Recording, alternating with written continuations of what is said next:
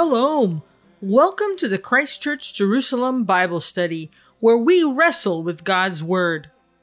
For more information on the church, to listen to sermons, to contact us, or to make a gift, visit christchurchjerusalem.org. Good evening, ladies and gentlemen, brothers and sisters. Welcome to Christchurch Jerusalem for our evening Bible study. Wherever you are, wherever you're listening on podcast land, it's part of you're part of the family.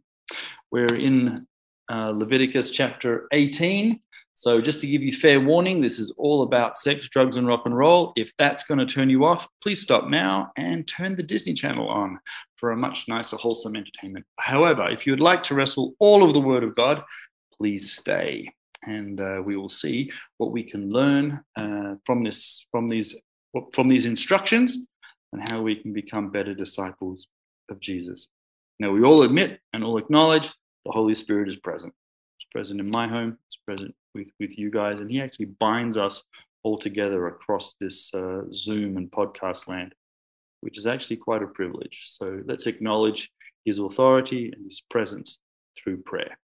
And so, Father in heaven, we come into your courts with thanksgiving and praise, and we thank you for the opportunity to meet on Zoom or any other medium, but we thank you for the opportunity to meet we thank you that you have bind us together with you in, as, as one body through the work of the Messiah and the presence of the Spirit.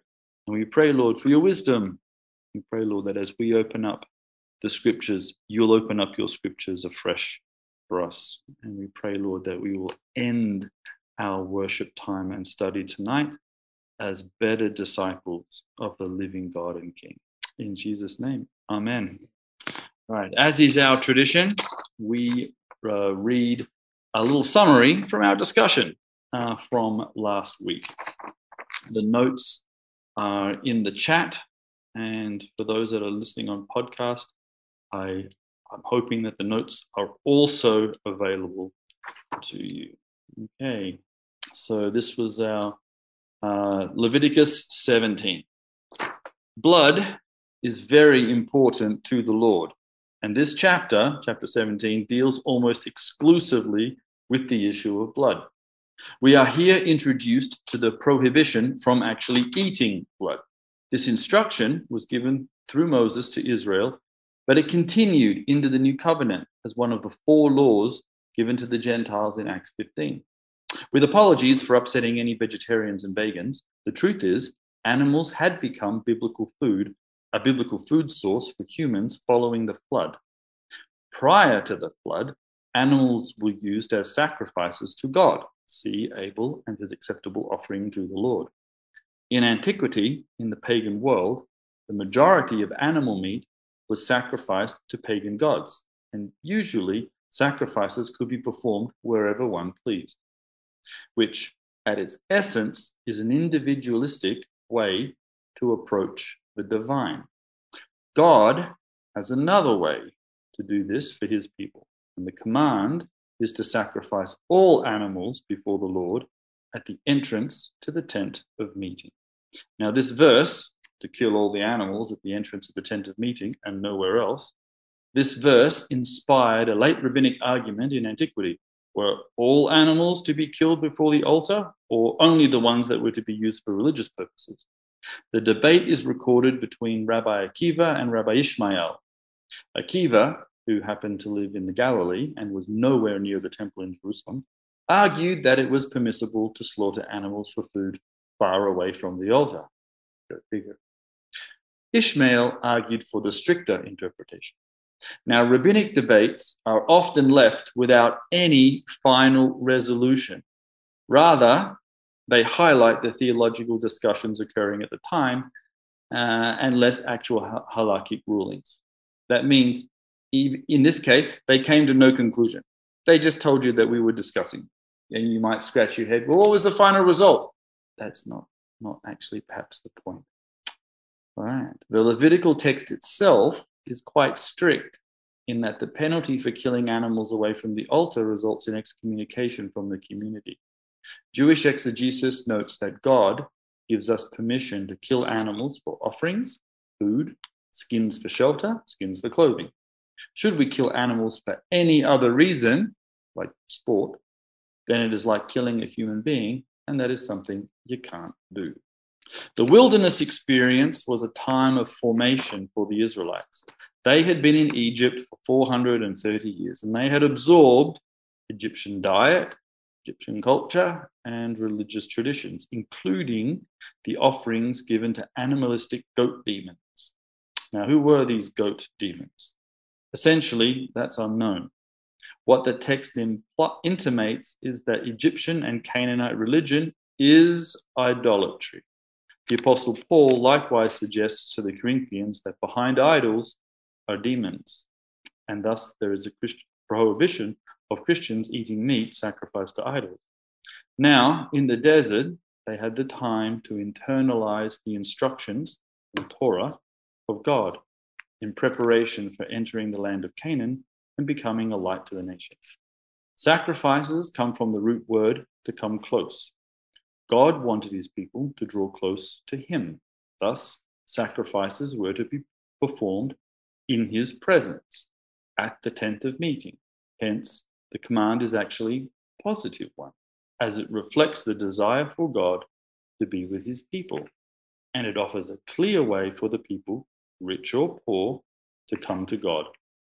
To honor the Lord, the Israelites, as well as the strangers living among them, were not to follow their own hearts, opinions, and desires in their relationship with God. Rather, they come to the Lord in the way that He made for them. And perhaps this is something we should all internalize in our own relationship with God. Leviticus continues with an extensive repetition against the consumption of blood. Eating blood was most likely a very real problem for ancient Israel. Now, God takes a strong view of the problem, as the consequence is that the Lord will set his face against the person who eats blood. The basic implication here is that God will reject the person who consumes blood and actually engage in hostile action against them. This is obviously very serious. Blood is very important to the Lord. Now, why is that? We should always keep in mind that translation is also interpretation. The Hebrew word translated as life is actually the word for soul, nephesh. The life is in the blood, is literally the soul is in the blood. The soul and the body are somehow connected through the blood of the organism. Adam, the first man, is made up of the Hebrew words for blood, dam, and dust, adama. His body, being made of dust, does not become alive until the Lord breathes, breathes into the body of Adam. And then the Hebrew text says that Adam became a soul. The breath of God mysteriously encouraged the soul to mingle with the blood of Adam, and he came to life. According to Jewish tradition, the souls themselves are products of the creation week. They reside in heaven in the well of souls. And this is reflected in such verses in Psalm 139, verse 16, where it says, Your eyes saw my unformed substance, and before I was born, you consecrated me. Similarly, the prophet Jeremiah says, I knew you before I formed you in the womb. The Lord says the soul is in the blood, and it is the blood that makes the atonement for the soul. Blood is reserved for this purpose only, for the atonement of the altar Holy of Holies, tabernacle, high priest, and humans. Excess is then poured onto the earth and it is covered. Moses also commands us to respect the blood of animals that die in nature. Such respect for the blood of animals should give us pause to reflect then on the sacredness of the blood of the martyrs and of Jesus himself. So it's an interesting chapter that the soul is in the blood and the blood covers for our souls and even the blood of animals must be treated with respect. And this idea that souls were await were in heaven awaiting a body, and then God could actually communicate to them before they were even born. And for those that were with us on Monday, that was one of the uh, uh, initial parts of Jewish philosophy. For those that weren't there, we were discussing Jewish philosophy on Monday, and uh, the the the first sentence says that um, God looked at a soul before it went to, to earth and said, "Now, now you be righteous, don't be wicked, don't you come back to me wicked." And this sort of idea that the Lord was encouraging souls even before they were born to to come back to Him you know, as a as a righteous as a righteous soul. So that's quite interesting. All right, so here we are now, almost halfway through, or coming up to the halfway point uh, of the of the Leviticus, which is like the high point of um, of the of the book, and we get a whole chapter on um, who you can and cannot sleep with. And um, you're probably thinking right now, gee, most of the world could, should probably be reading this chapter because we've pretty much ignored this completely. Uh, but we will not. We will read it, we'll study it, and we will try and apply it to our walk with the Messiah. See what we can learn spiritually and physically. Okay, Leviticus 18. Okay, I'll read and then we will uh, discuss. And the Lord spoke to Moses, saying, Speak to the people of Israel and say to them, I am the Lord your God. You shall not do as they do in the land of Egypt, where you lived, and you shall not do as they do in the land of Canaan, to which I am bringing you. You shall not walk in their statutes. You shall follow my rules, and you'll keep my statutes, and you'll walk in them. I am the Lord your God. You shall therefore keep my statutes and my rules. If a person does them, he shall live by them. I am the Lord. None of you shall approach any one of his close relatives to uncover nakedness. I am the Lord. You shall not uncover the nakedness of your father, which is the nakedness of your mother. She is your mother, and you shall not uncover her nakedness. You shall not uncover the nakedness of your father's wife, it is your father's nakedness. You shall not uncover the nakedness of your sister, your father's daughter, or your mother's daughter, uh, whether brought up in the family or in another's home. You shall not uncover the nakedness of your son's daughter or your daughter's daughter, for their nakedness is your own nakedness. Shall not uncover the nakedness of your father's wife's daughter, brought up in your father's family, since she is your sister. You shall not uncover the nakedness of your father's sister. She is your father's relative.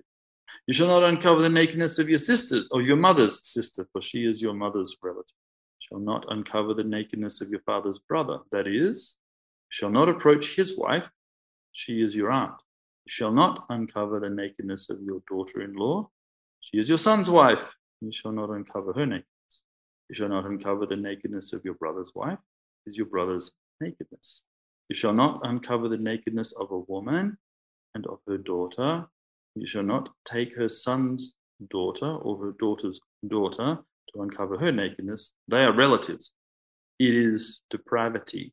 You shall not take a woman as a rival wife, a sister, uncovering her nakedness while her sister is still alive. Shall not approach a woman to uncover her nakedness while she is in her menstrual uncleanliness you shall not lie sexually with your neighbor's wife and so make yourself unclean with her. You shall not give any of your children to offer them to Molech and so profane the name of your God. I am the Lord. You shall not lie with a male as with a woman. It is an abomination. You shall not lie with any animal and so make yourself unclean with it. Neither shall any woman give herself to an animal to lie with it. It is perversion. Do not make yourselves unclean in any of these things, for by all these the nations I am driving out before you have become unclean, and the land became unclean, so that I punished its iniquity, and the land vomited out its inhabitants. But you shall keep my statutes and my rules, and you shall do none of these abominations, either the native or the stranger who sojourns with you for the people of the land who were before you did all these abominations, so that they become unclean, lest the land vomit you out when you make it unclean, as it vomited out the nation that was before you. For everyone who does any of these abominations, the persons who do them will be cut off from among his people. So keep my charge never to practice any of these abominable customs that are that are practiced before you, and never to make yourselves unclean by them. I am the Lord your God. Wow, what a strong chapter that one was. Okay, so based on a literal reading of the text, the Peshat, before we get into the spiritual applications, uh, out of all of that, what was there that jumped out at you? Or was there something that perhaps um, you've uh, you noticed there for the first time? David or Vida? Aaron, it's me. I, I'm seeing here the, the raw side of the, the idea of nakedness. But yet, when I look at Corinthians, it says that we are yearning to be housed, if you like, with the tabernacle from heaven to cover our nakedness. Okay. And from Adam and Eve, that kind of nakedness. It seems that the, the idea of nakedness being a sin is it seems to cover a whole multitude of things. It's it's not just this idea of, of what the Lord is talking about, this uncleanness, but it all points to uncleanness. But it's interesting that it's it's not just a sexual thing. Does it make sense? Okay, so yep, so you're taking it in the very literal side as nakedness being without clothing. No, no, and no nakedness as in it, it covers both physical and spiritual. Okay, physical and spiritual. Okay, yeah, yeah, cool, great. Physical and spiritual nakedness. I was looking at verse 18, and does that um, put Jacob having two two wives who were sisters at fault? Yeah, that's um, uh, a good thing because what actually happened to those two sisters? Well, one died really early. Yeah. But they also fought. Well, we assume that they were competitive. Right. Yeah. There's the implication that they become competitors, and there seems to be this, um, this, this, this sort of prohibition, and it could be that Moses was reflecting on the sacred history of the past, saying, This didn't work out so well for one of our forefathers, so let's not do this again.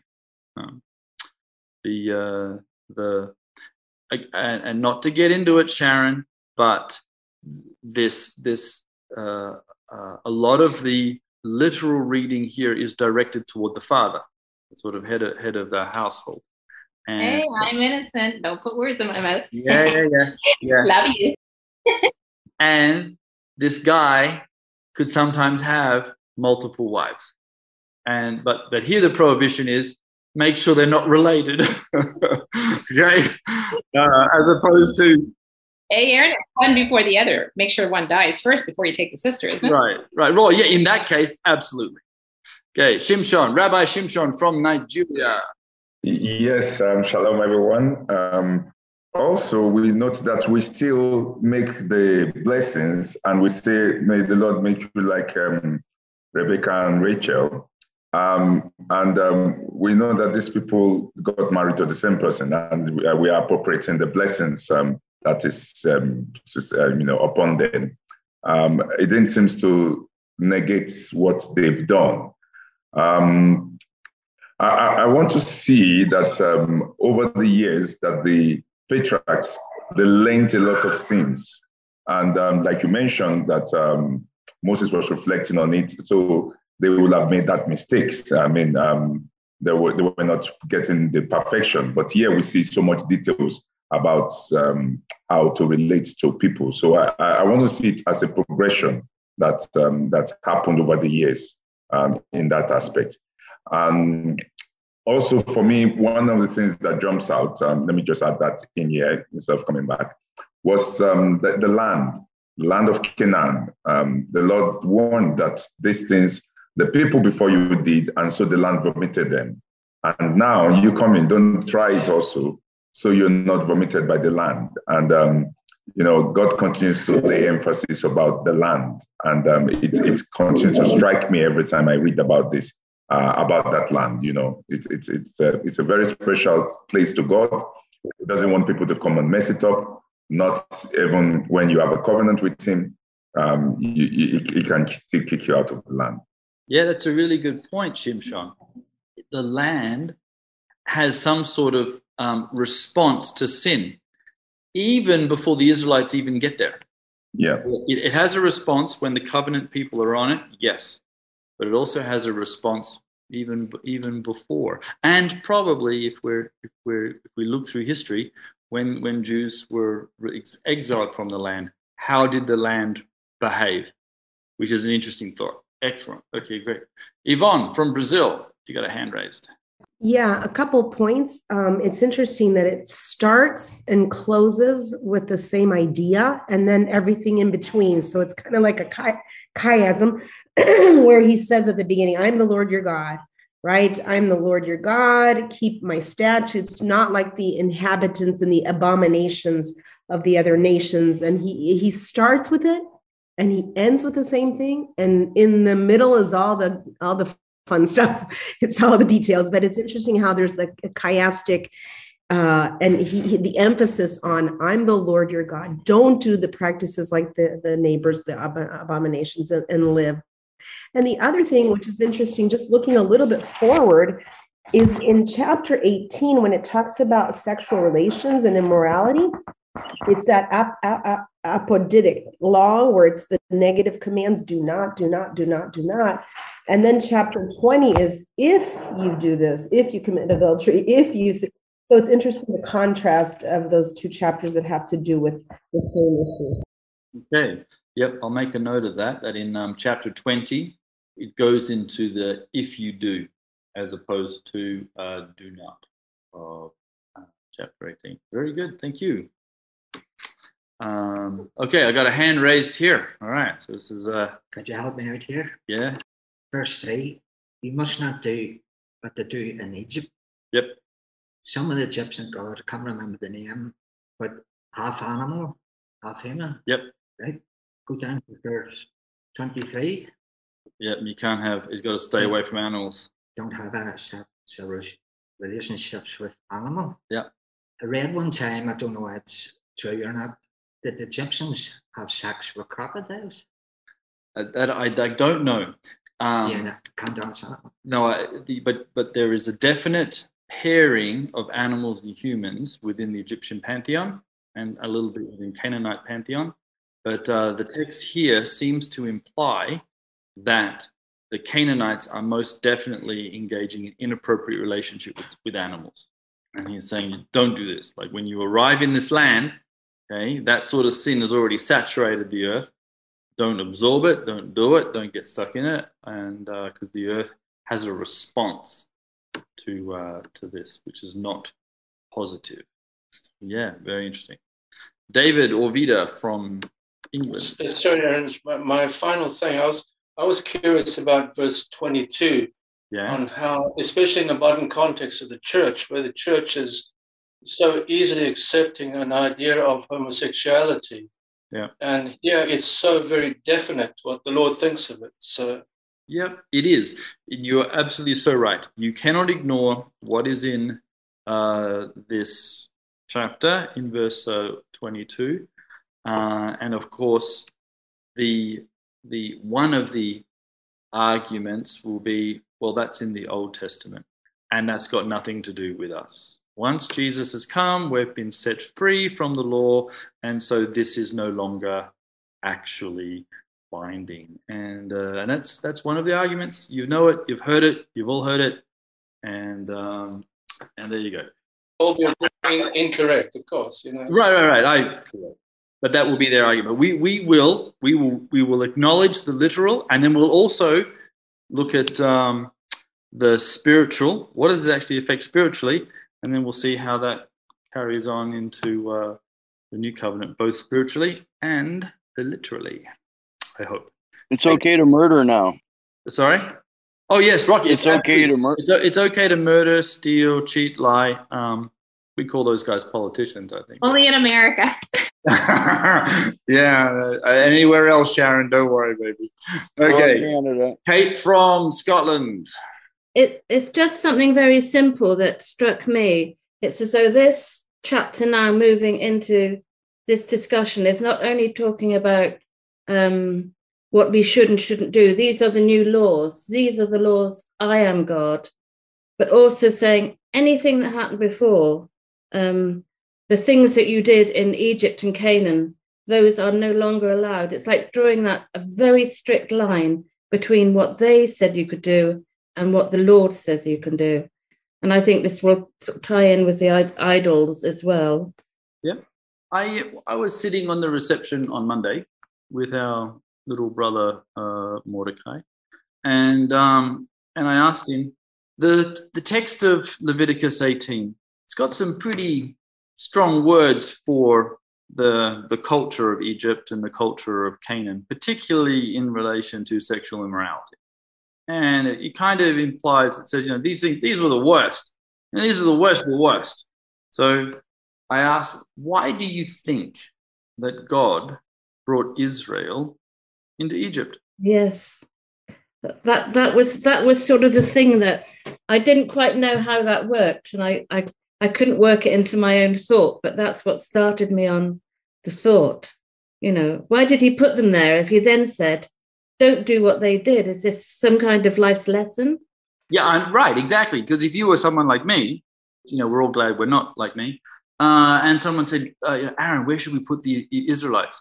I would have said, wow, Australia's pretty good. You know, if, you, if you've really got to keep them around for 430 years, why don't you give them some beachfront territory?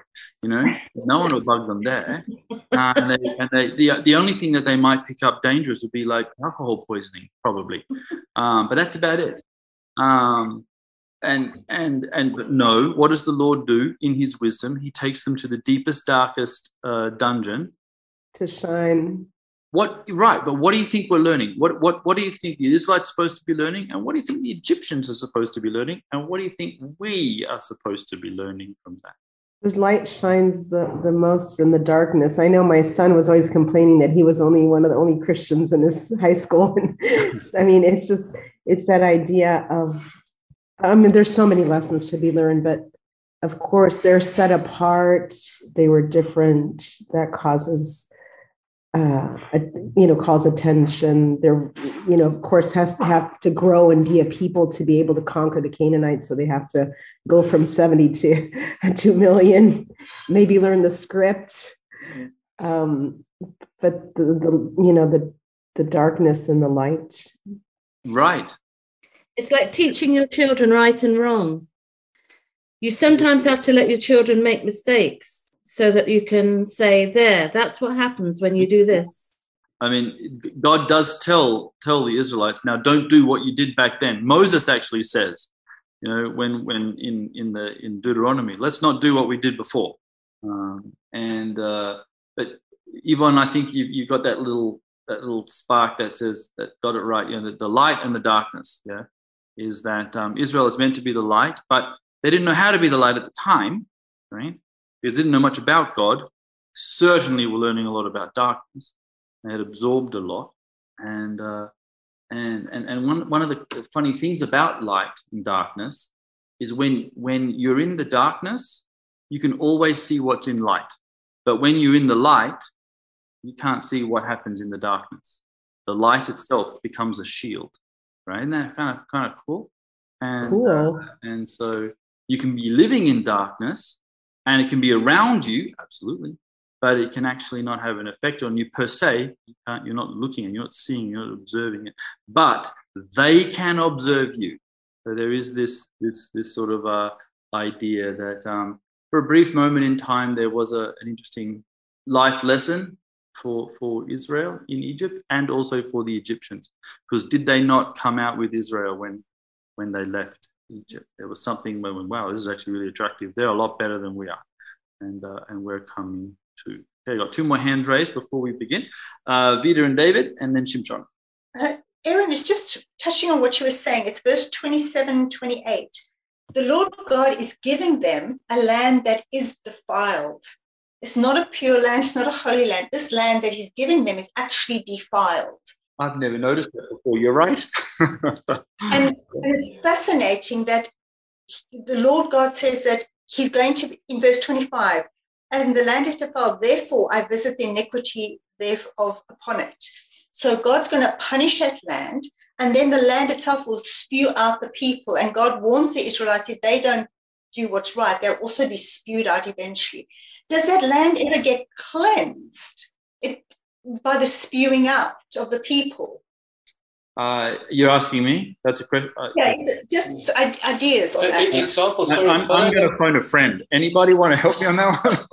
A- A- Aaron, uh, uh, and um, sort of doubling on that, what Vida is saying, when the Israelites went into the Babylonian captivity, wasn't that the same reason? And it and it took four hundred. How many years to come back? to 70. cleanse the land. Yep. Seventy. Yeah. Yes. I think as long as long as there's human beings on the land, good luck. Yeah. Ah, a problem. Yeah.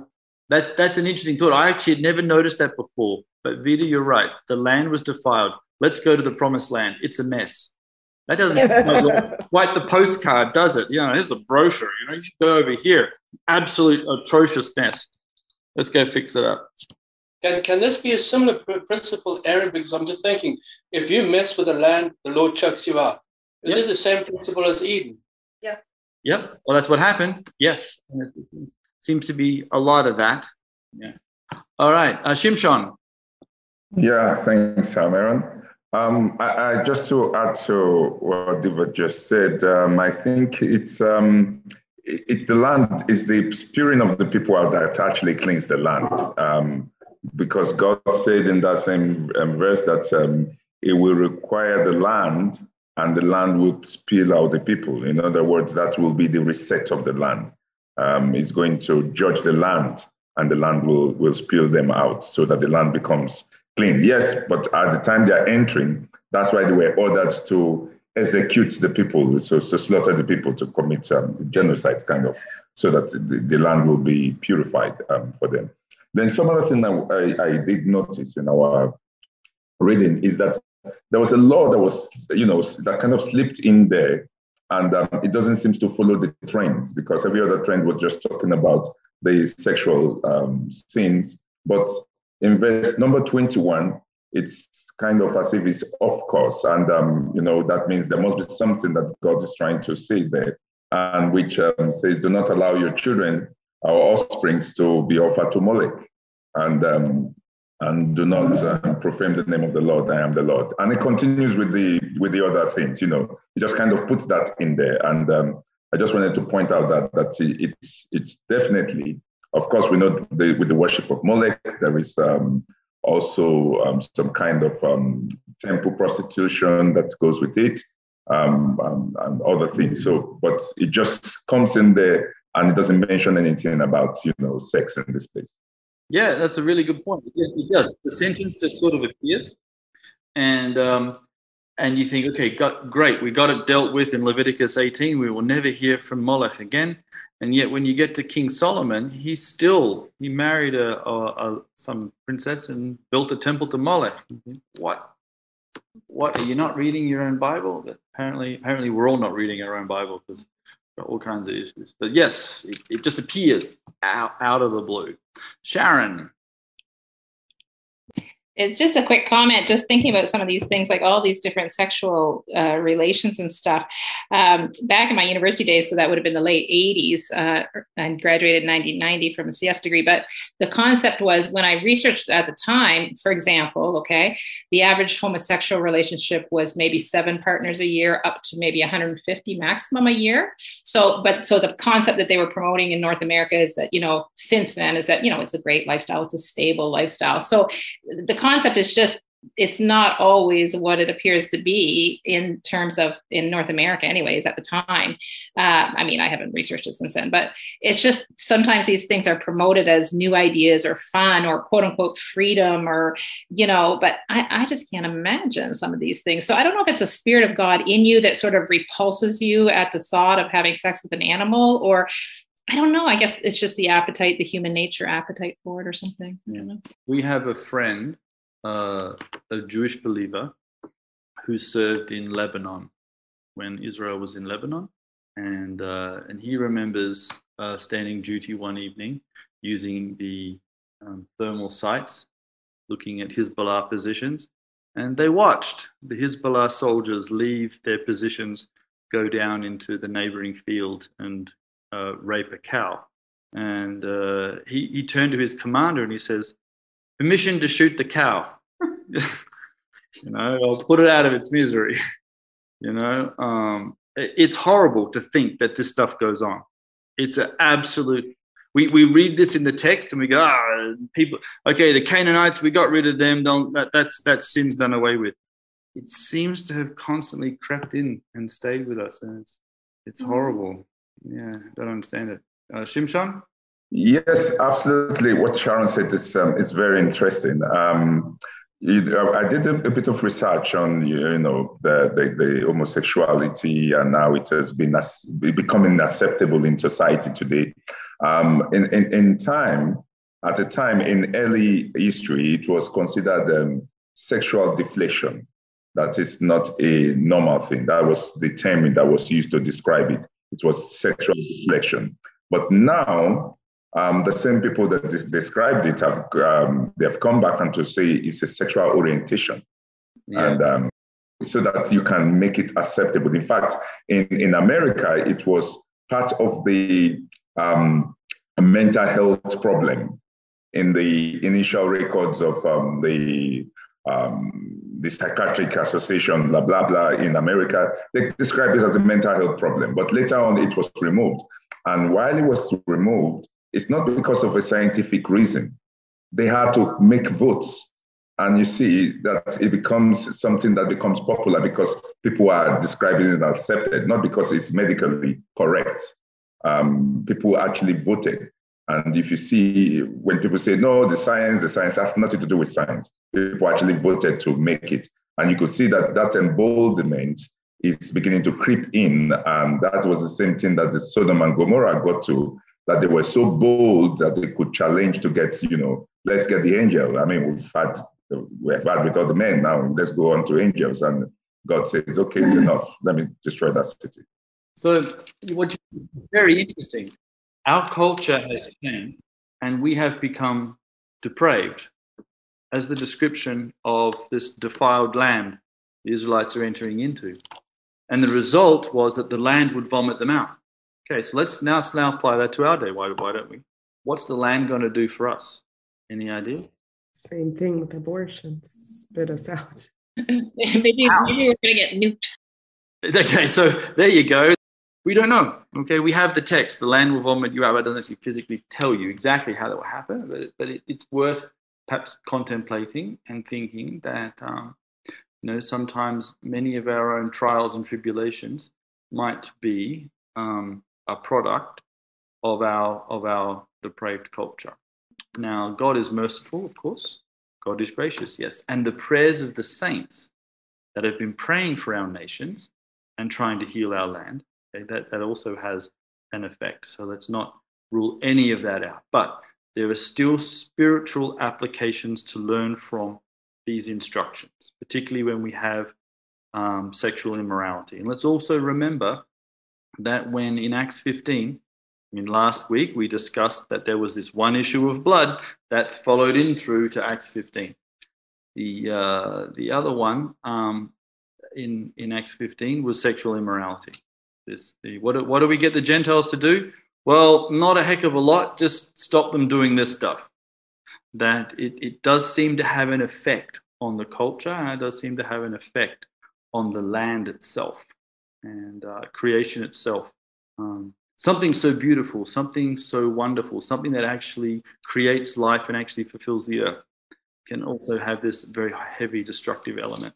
It's very interesting. Okay, Yvonne and then Teresa from London. So Brazil. Yeah, I was looking. Uh, I was reading. Um, well, there's there's a passage in the Talmud from Avodah Zarah, which talks about a widow and how she shouldn't own a dog, and about bestiality. It's it's horrible. It's actually quite quite shocking. Right. Um, it's it's it's a, it's it's a bit offensive if you actually I- read I know that passage. Yep, it's a discussion on idolatry, and it links in it links in sexual immorality in into idolatry. Mhm. So yeah, that's a little crazy. And and because they were talking about it, it means that it was going on. Isn't that horrible? You know, Horrible. When you've got religious leaders discussing these things, trying to say, let's not do that, let's not do that, it generally means that's actually what's also going on in their culture, and they were trying to put a, a stop to it. One of my friends, she's a doctor, she's an ophthalmologist, and um, the daughter was bringing the father, there were some issues with the eyes. And before the father came in, she just kind of took the doc, my, you know, my friend, the doctor on the side and said, Oh, by the way, uh, he's got some eye issues. I don't know if that has to do anything with the, with the, there's a donkey that he, he right. fiddles around with. And she was shocked, shocked. Like, I guess he lived on a farm. They're simple. What is uh, wrong with our culture? I know she was shocked anyway. So it, it's it's yeah. it's amazing how it's crazy. We, we have to blame ourselves before we try and blame too many other people. We have to make sure that we get good teaching from our leaders on these things.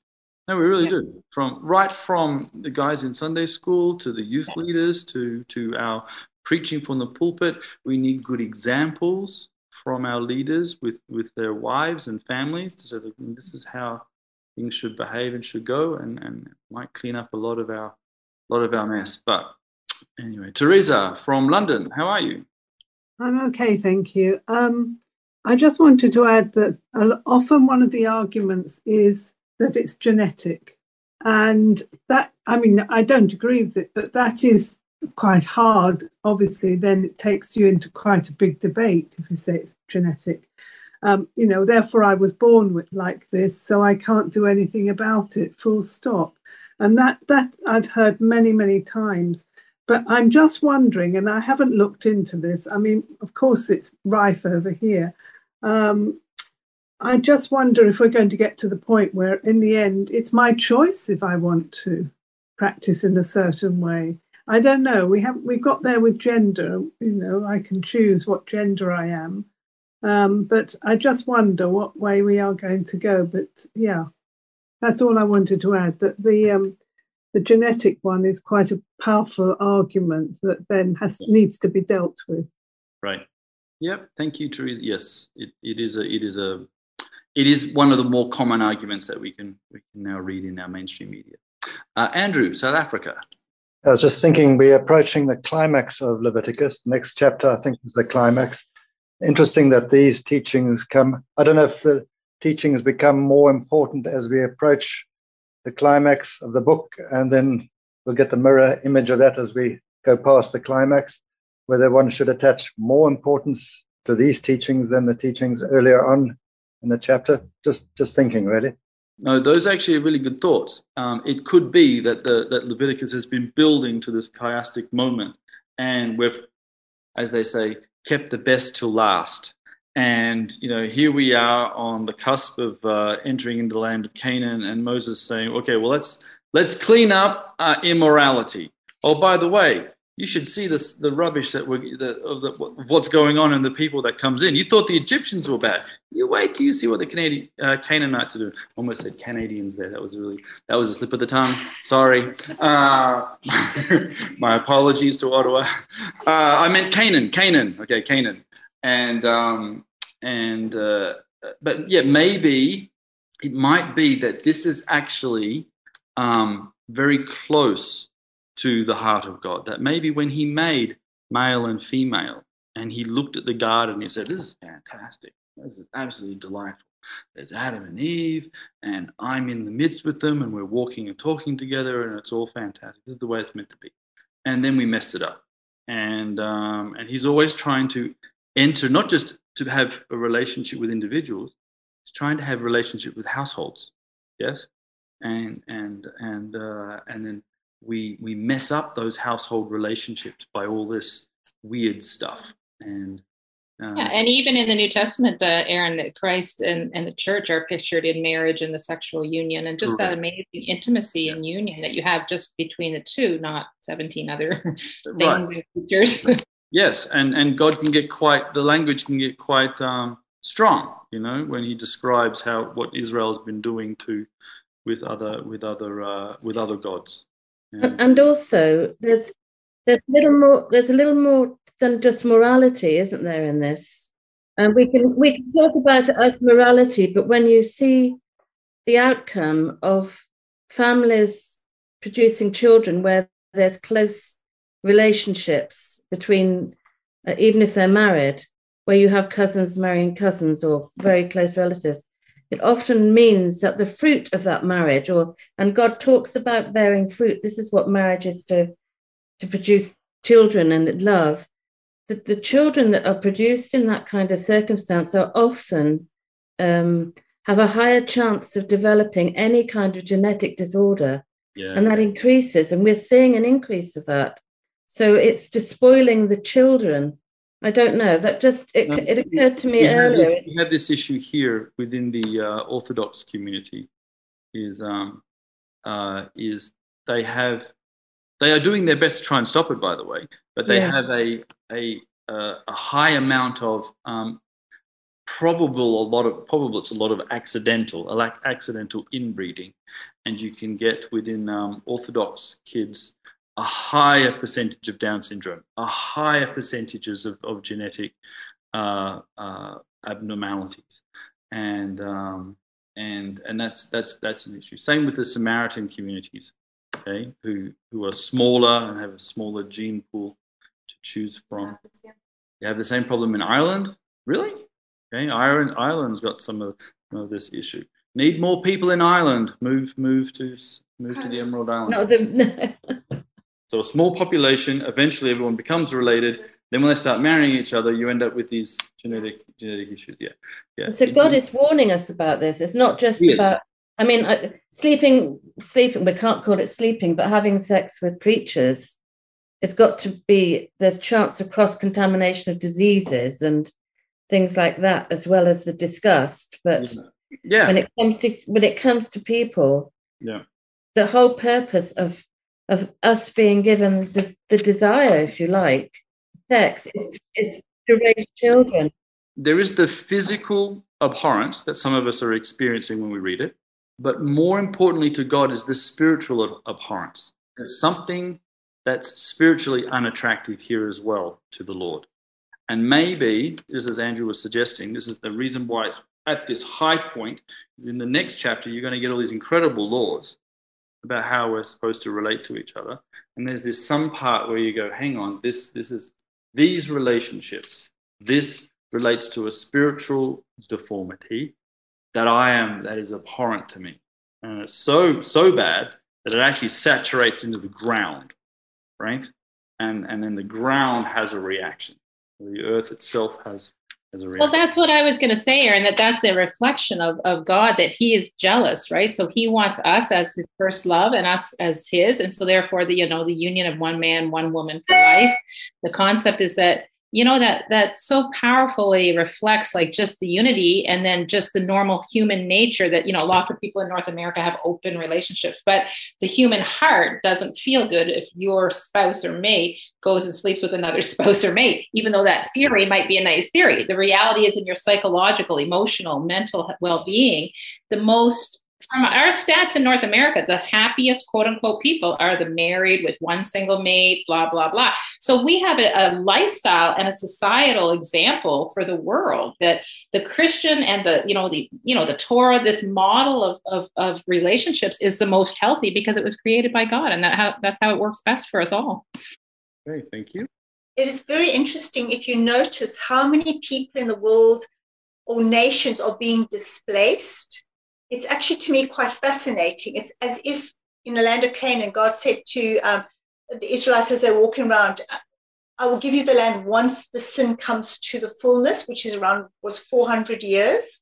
Right. And and so what we see is then God displaces the people from the land. We look at Syria, we look at all different nations, and the same thing in that context could be happening. And we're not exempt in our nations because we really are becoming more and more vulnerable to adopt these ways as well. Yes, one wonders do we ever learn what we read? We've had this for quite some time now. And uh, we think, hey, let's do this. Nothing will happen. But no, nothing in biblical prophecy promises that our world is going to get better, right?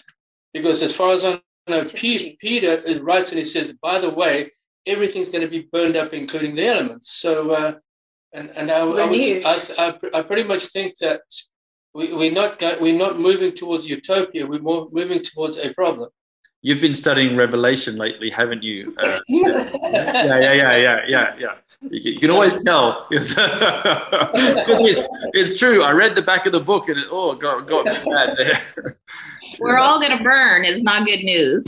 Okay. okay. Let's let's let, and give me an amen. Okay. Amen. yeah. Okay. So Teresa, London. I just wanted to say that the holiness of God is at stake here, isn't it? Thank you. yes. These things do not sanctify, these relationships do not sanctify God's name. And, and Leviticus is all about the holiness of God. Yep. This is a holiness code, and, um, and which means one of the high points, uh, one of the major points, is going to be the appropriate sexual relationships that we have with each other. And, uh, and um, yep, this is the way it's meant to be. All right, Damaris. It's interesting in that um, all these sexual sins and so on, when uh, it's been said that adultery is a sin directly against God because our bodies are the temple of the Holy Spirit. So when you commit these sexual sins, they are directly um, offensive, uh, directly offending God because of the spiritual bonds that people create also. Yep. Uh, this is a different, slightly different, but when they have multiple partners, the spiritual bonds that you develop with each individual is also a problem. Yeah. Let's remember, let's reflect on what David says in Psalm 51. Against you only have I sinned. And you could almost see the comment going, Really? Well, I don't think Uriah had a good day on the day you got him killed. Mm-hmm. Um, but yes, the the notion is this is actually against the Lord, and uh, if you're gonna if you're gonna tick anybody off, this is probably the big guy you don't want to offend, and um, the sort of gravity that um, uh, that we treat the we treat the holiness of God as so light, and uh, which is which is not. And David got it. He said, "Look, look, I've done all these horrible things, but this was actually against you." And ultimately, and I need to make sure that I we get that right. And so many people reject that idea, um, which is a real a real problem. In the up and coming lectionary reading for this Sunday, which is the um, prodigal son, when the son returns, he makes his confession and he says to his father, "I have sinned against heaven and against you." Right? He makes sure that I've. He first acknowledges that I actually I've I've done wrong by God. You as well, Dad. I'm really apologizing, but I've also offended uh, the Lord Almighty. Okay, well, uh, this has been a great discussion. It shows that um, it is a, uh, a topic that we're all familiar with and want to take seriously. Let's now start wrestling with the text and see if we can find elements that teach us today how to be better disciples, both as individuals and as families and as nations. All right, the Lord spoke to Moses What's different about that sentence straight away, guys? He didn't appear to Moses, he spoke to him. Okay, that's always nice. Yes, he did. Yeah. Usually appears. Yeah. How, did, how, does, how does it, what's the other option that, w- that it would say? Spoke to Aaron as well. Correct. Yes. This oh, yeah. is this is not something that is just solely now for the priestly function. The Lord speaks to Moses, who is the prophet. Remember, Aaron's the priest who's also a prophet, but that he's functioning now. Moses is prophet, and so prophetic. The Lord speaks to Moses, saying, "Now you speak to the people of Israel, not just to to the priests. It's all of Israel has to everyone." Aaron. Yep. Uh, uh, does, the, does this mean that literally the Lord God is saying to Moses, right now, you are literally my voice? Because I, I think verse 2 is going to confirm that. So, yeah, Yep, yep. Speak to the people and you say to them, I am the Lord your God. Well, obviously, Moses didn't walk up and say, I am the Lord your God. And we went, wow, you know, we thought you was Moses, but I guess you're God now. No, he is, he is in the place. We do have this idea of prophet now in the place of the Lord speaking. The Lord gives you this incredible, uh, uh, uh, Ani Adonai Elohecha, I am the Lord your God, which occurs so often in this text. There are no other gods. The, when, often, when these statements appear, they come with weight and meaning. And again, perhaps it's so close to chapter 19, which is the chiastic middle of the text, that this is actually a very important, close to the heart of God. You will not do as they do in the land of Egypt where you lived. And this is that discussion that we had a little bit before. Well, why did you put them there in the first place then? Why didn't you put them somewhere else? And uh, for those that can't see the chat, uh, uh, there was a, a, cute chat that the reason why God didn't put them in the land of Australia is because everything in Australia is dangerous and wants to eat you, and they wouldn't be in Israel uh, by the end. We might get like three or four survivors. wouldn't have been enough. Okay. You can put them in Ireland, yes, where everything is green, and then they will end up probably hating that color after 400. Anyway, but you will not do until you they don't do as the land as they do in Egypt, even though they have absorbed so much of Egyptian diet. Remember when they were in Egypt, uh, in the wilderness. Let's go back. I miss the cucumbers. You know, I mean, out of all the things to miss, cucumbers, right? But um, they absorbed the Egyptian diet. They've been absorbed, absorbed in Egyptian culture, dress, language, perhaps as well, and uh, and unfortunately religious practices.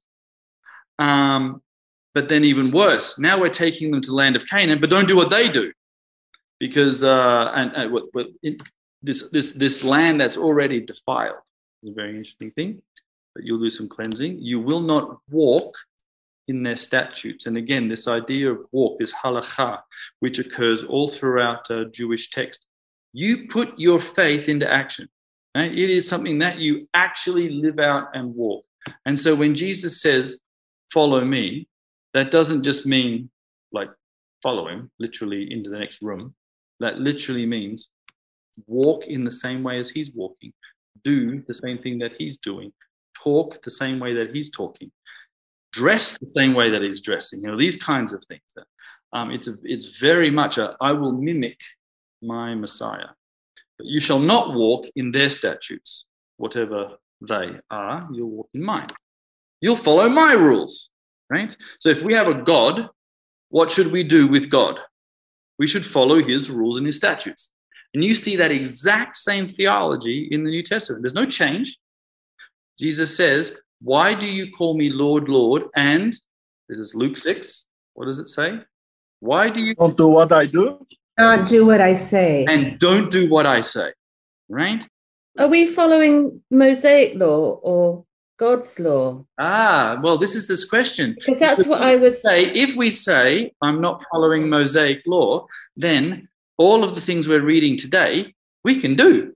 Obviously, we're not going to say that.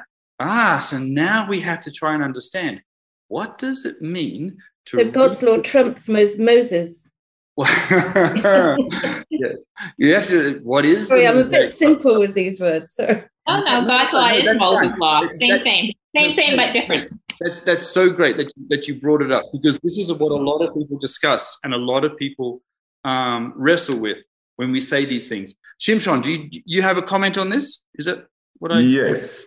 When we say Mosaic law, um, it's not that it was it belongs to Moses it's just a reference and um, you know and, a, and a honor to him you know can i say something about this too? Go for if it. he is done. Sorry for being late. First of all this place is actually super busy at the moment and we had an internet issue. Apologizing. Next time i will be five minutes before all of you guys. Anyways speaking of the law that's why in verse 2 it says, I am the Lord your God. So everybody knew who he was, you know. He doesn't need to repeat himself. But in Judaic tradition, why does God repeat this? Because Moshe is basically telling them that I am speaking, but I am speaking on behalf of God. So these are not my laws. This is God's laws. He's speaking to you through me.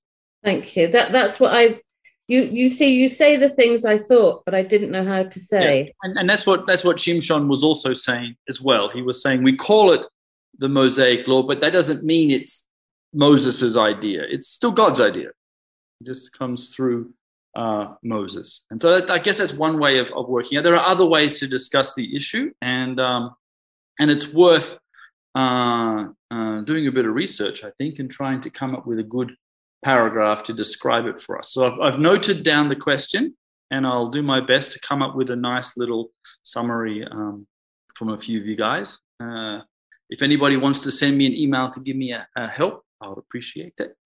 Um, yeah, and uh, we'll, we'll see what we can do. But, um, Did we finish the chapter? oh, brother. Um, we haven't started. yeah, the the the issues have been have raised lots of discussions, Multi. We've we've really looked at some of these things and um, uh, just begun to scratch the surface of the spiritual implications of what's going on.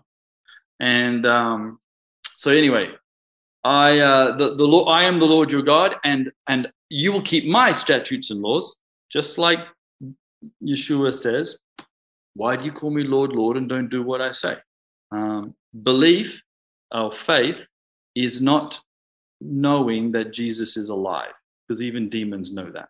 Faith is something you then put into practice. Oh. Okay? That's that's the the the key. And so here we have uh, a set of issues that are very close to the heart of God, and we need to see if we can, if we're followers of the Lord, then we should look at what's close to His heart and pay attention. For example, on Sunday, a couple of Sundays ago, a lovely uh, student from one European country uh, came up afterwards, who's been worshiping us for the few for a few weeks, and said, "Okay, Aaron, I just have a question. What has, has Israel got to do with me? Uh, I come to the church. I love it. I love the worship. I love the preaching. You know, I love the fellowship. But you guys are always Israel, Israel, Israel. The, the Shema, the Shema, the Shema.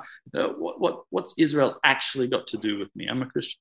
And I said, "Okay, that's a fair question. It, it deserves a good answer." Um, uh, and, and it probably require us to sit down and, and talk. Here's my answer immediately off my feet. Okay.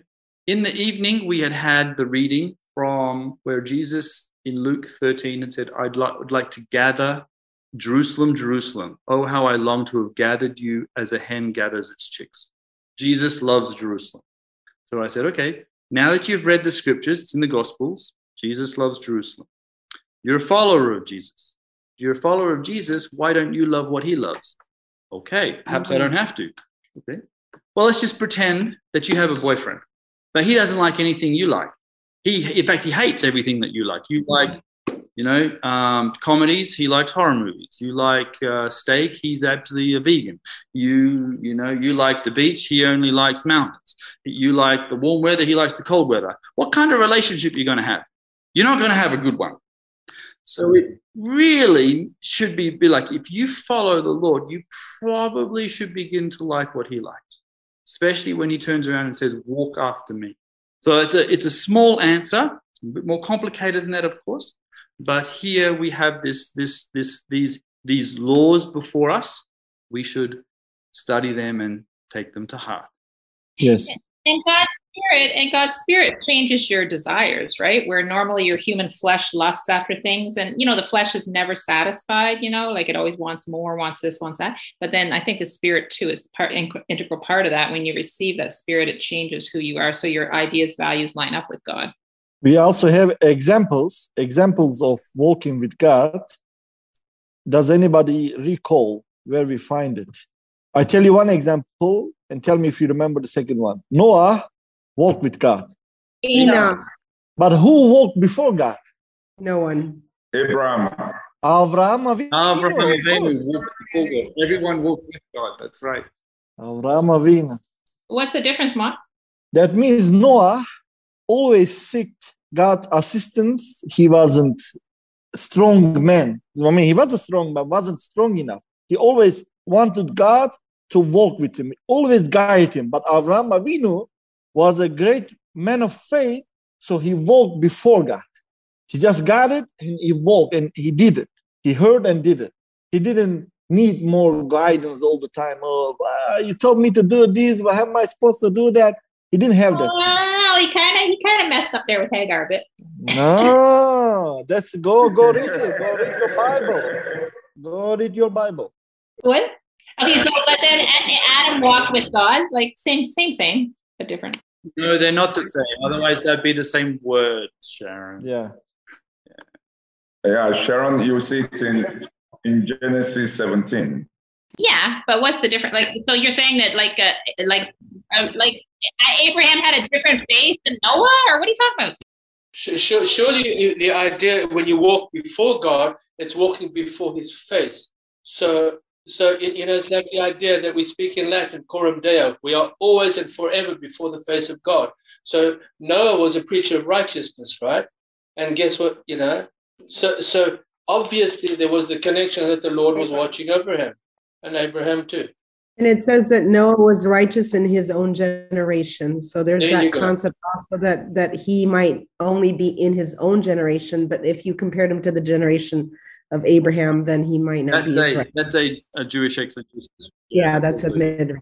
and uh, and Job is also righteous, and he's also not in the land. So there's a few few other things uh, things there. The point, Sharon, is that there is a difference in the in the in the word usage in the text, and in for Jewish exegesis that begs uh, investigation, and that's the reason why they ask the question: um, What is the difference of walking with the Lord, and what is the difference of walking before the Lord? And and hence uh, what you get is uh, is Mordecai's um, uh, dis- discussion for us.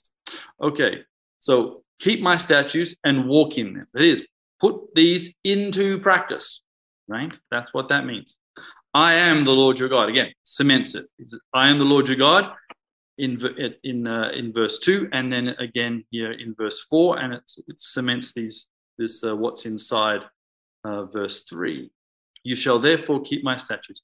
If a person does, okay, this is going to be probably a long discussion. If a person does these, he will live by them. What does that mean?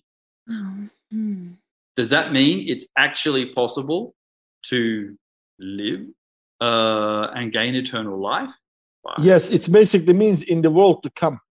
Okay. because there was a the rabbinic discussion in Torah Kohanim, but if we say this, that the verse refers to living in this world, then does he not eventually die? So basically, everybody die. That means it's going to happen in the world to come.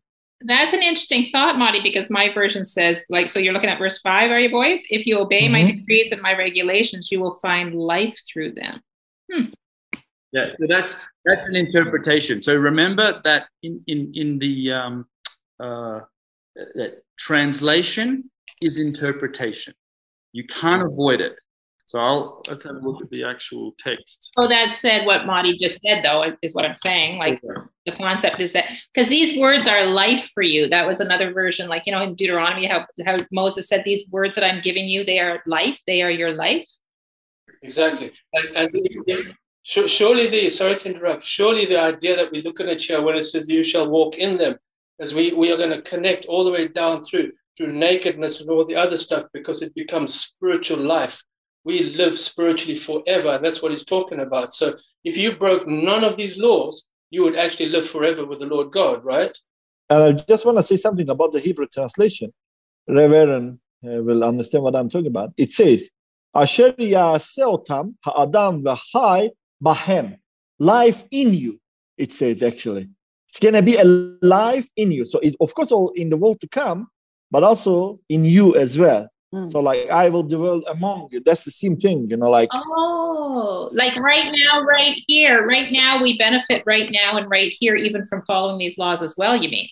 yes, bahem, in I you. agree with Bertie there because because Jeremiah also says, and it's going to pick up it in the in the, in the NT where it says that when you get to the new covenant, my laws, these laws you're talking about, be written into my heart, right?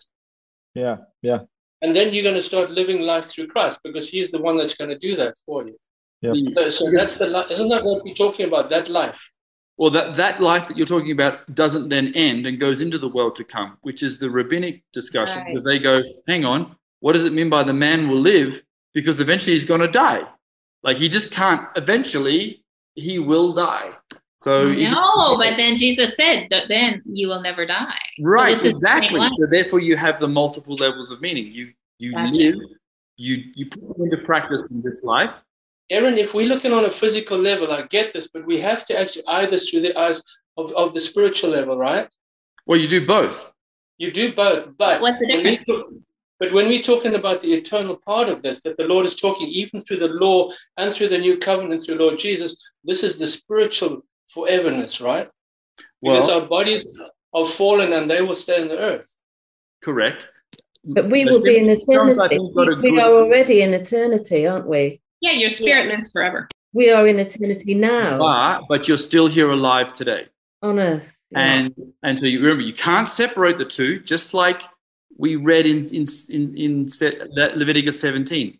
The soul is in the blood. There is this interesting, mysterious connection between the spirit that was made during the creation week and the physical, and they live and work and operate together. Have- Until you do physically die, though, Aaron, because then they separate, right? and which is why the the the rabbis also say this has to apply to the world to come because eventually you do die. But Yes. you can't devoid it away from what you physically do in this world. And so Your soul doesn't die, but your spirit, your body dies. yes. Habakkuk 2.4 let's have a look at what shimshon wrote uh, in habakkuk 2.4 because it also mimics the same thought of the prophet. The righteous will live by his faith right? And so when is he going to live by his faith? He's going to live By whose faith? Wait, by God's faith. ah Could be any. the- the- Your faith, God's faith. Correct. It's the who is the his, and it's used, Sharon. Habakkuk 2 4 is quoted three times in the New Testament, and in each case it means a different person. Okay, you don't think it's God's faith, like Christ's in Romans, faith? it's God. God. In Hebrews, it's the Messiah, and in Galatians, it's you. And that's a good classic exege- ex- exegesis. The point is Perfect. We're all one. Perfect. the lovely. I we should stop there. Can I just ask a question? Going back to that verse, uh, verse five, it says, "And if a man do them, he will live in them." Yep. Does that not equate to what Romans 10:3 is saying, or five is saying? For Moses describes the righteousness which is of the law, that the man which does those things shall live by them. But the righteousness which is of faith speaks on this way. Say, not in your heart who ascends to heaven and who died. Is that not? Is he not quoting, referring to the same thing here? yes, he's referring to the some part of it. Okay, it's got multiple levels of of reflect of reflecting. There'll be those that try and say, "Well, I'm doing all the good things. Now let me into heaven," as opposed to, "I believe in you, so now I'll look like you." Your goodness is not good enough. Sorry. Aaron, can I ask a question here, which is puzzling me? If you connect the nefesh to the blood, right, the soul to the blood, Lord Jesus shed his blood for us Yes, as the first resurrected body, and he appeared to the disciples and to Mary and a few others. Yet he had no blood in his body. What is living in him at that point? How do you know? How do you know that he didn't have any blood in his body? He shed it all. Well, there's because Lord Jesus, because Lord Jesus said, "I'm not a spirit. I, I, I'm I'm, flesh and I'm flesh and bone." He never mentioned blood. So, uh, right. and- so and he's, if- he's and flesh if he without shed- blood. That's an interesting form of flesh you've got there. The resurrected body, boys, in Corinthians. Yeah, it's an interesting one because it could eat and digest food. Yes. yes, So It's I would cool. say I would say that the same body that walk, went into the tomb is the same body that walked out of the tomb. No, it's resurrected. It's dead. Yeah, no, I don't you don't you think though, Aaron, he has a different body from uh, from Corinthians, Aaron Aaron Ivy? nope.